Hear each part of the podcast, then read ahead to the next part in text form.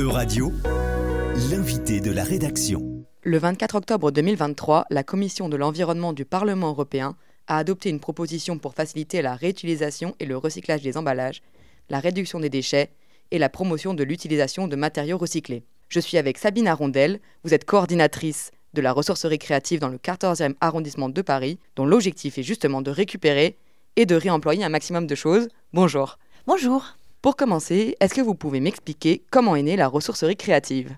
Alors, la ressourcerie créative, elle est née en 2015, en septembre 2015, euh, moi, je travaillais dans la communication, euh, beaucoup pour l'automobile.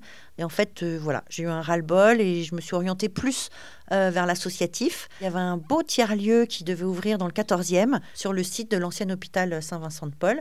Et pendant cinq ans, donc, on a créé cette ressourcerie sur un, un site qui a eu pas mal de succès qui s'appelait Les Grands Voisins. Comment fonctionne la ressourcerie créative? Alors, la ressourcerie est une association loi 1901. Donc, on a des salariés, mais on a aussi beaucoup de bénévoles. Et notre modèle économique repose sur les dons.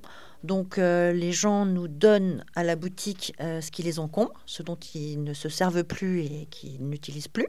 Et on va aussi chez les particuliers et en entreprise parfois pour euh, récupérer directement des collectes sur site. On récupère en moyenne une tonne par jour de dons. Une fois que vous avez récupéré ces dons, comment vous les valorisez et est-ce que vous pouvez me donner des exemples de différentes activités et ateliers que vous proposez justement pour valoriser ces dons?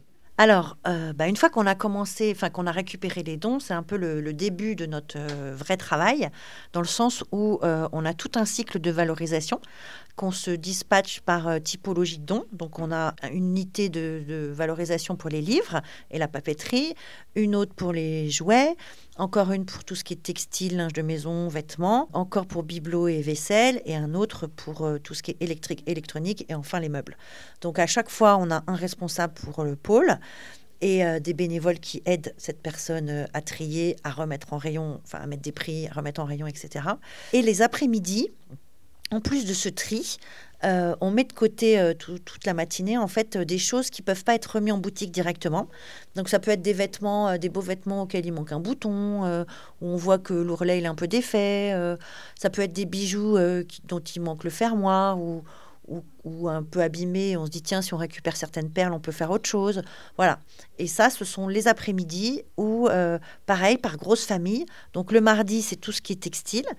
Euh, le mercredi, c'est tout ce qui est papier. Donc là, on va prendre des cadres qui sont un peu moches, on va leur remettre euh, un petit coup de neuf, on va faire de l'encadrement de jolies matières. le jeudi, donc c'est les bijoux. Et le vendredi, c'est un peu touche à tout.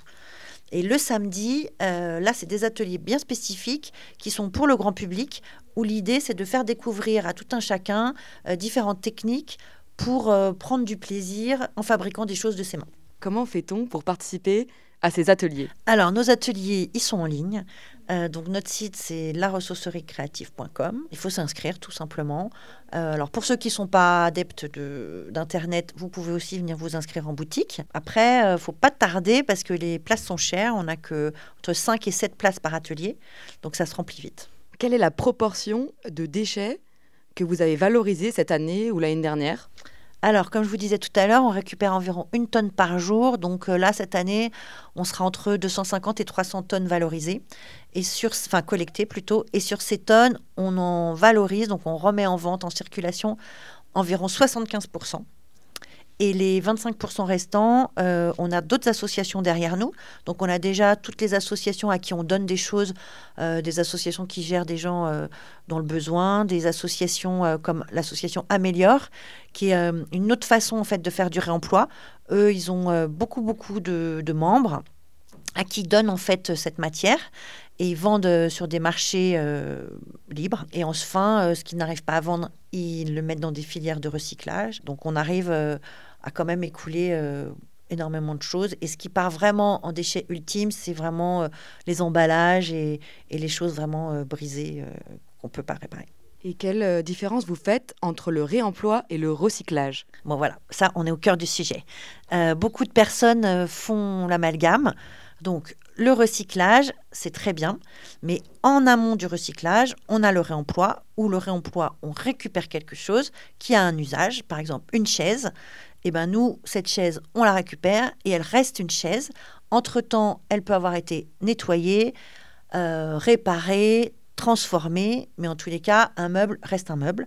Alors que le recyclage, l'idée, c'est de prendre cette chaise, la broyer pour récupérer la matière.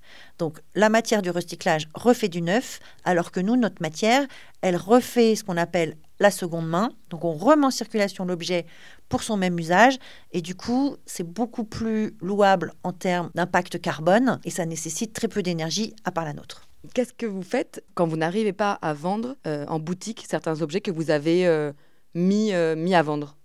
Alors, par exemple, les vêtements, toutes les semaines, on enlève euh, les choses qu'on a vues déjà depuis un moment dans la boutique. Et en fait, on fait une opération qu'on appelle coquelicot.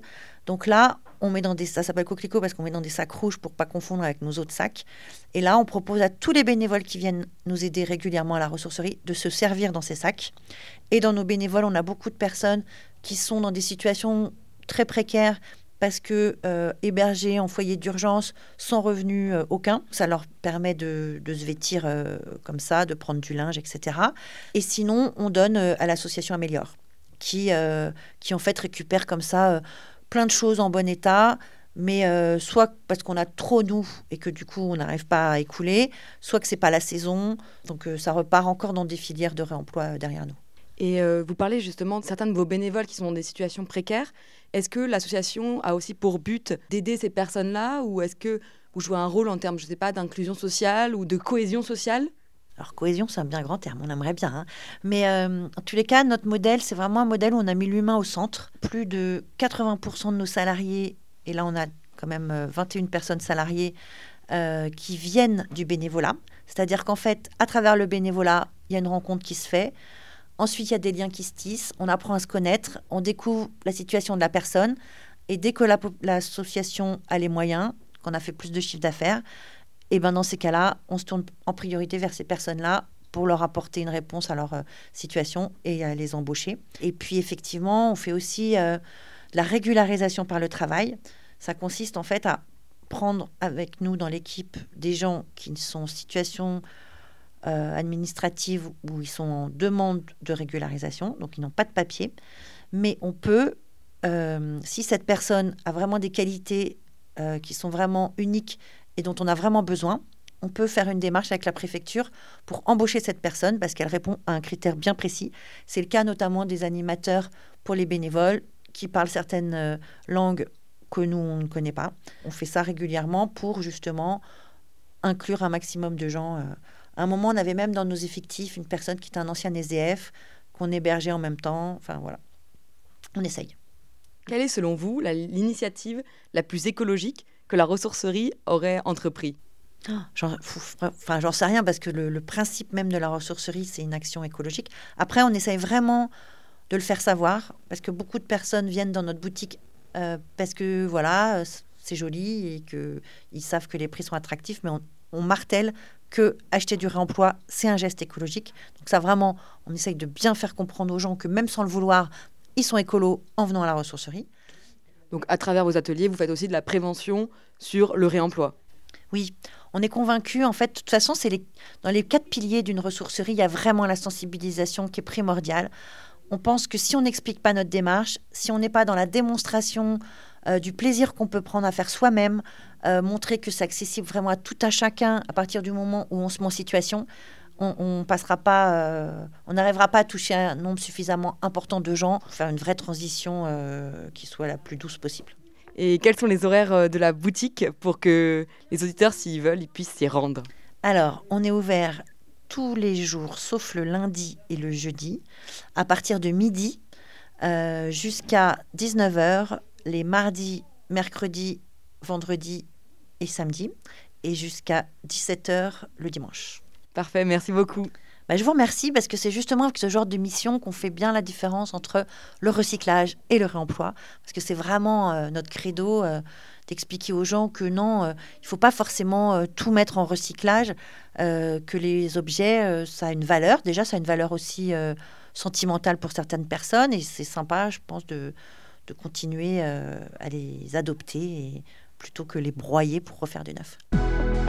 Euradio vous a présenté l'invité de la rédaction. Retrouvez les podcasts de la rédaction dès maintenant sur euradio.fr.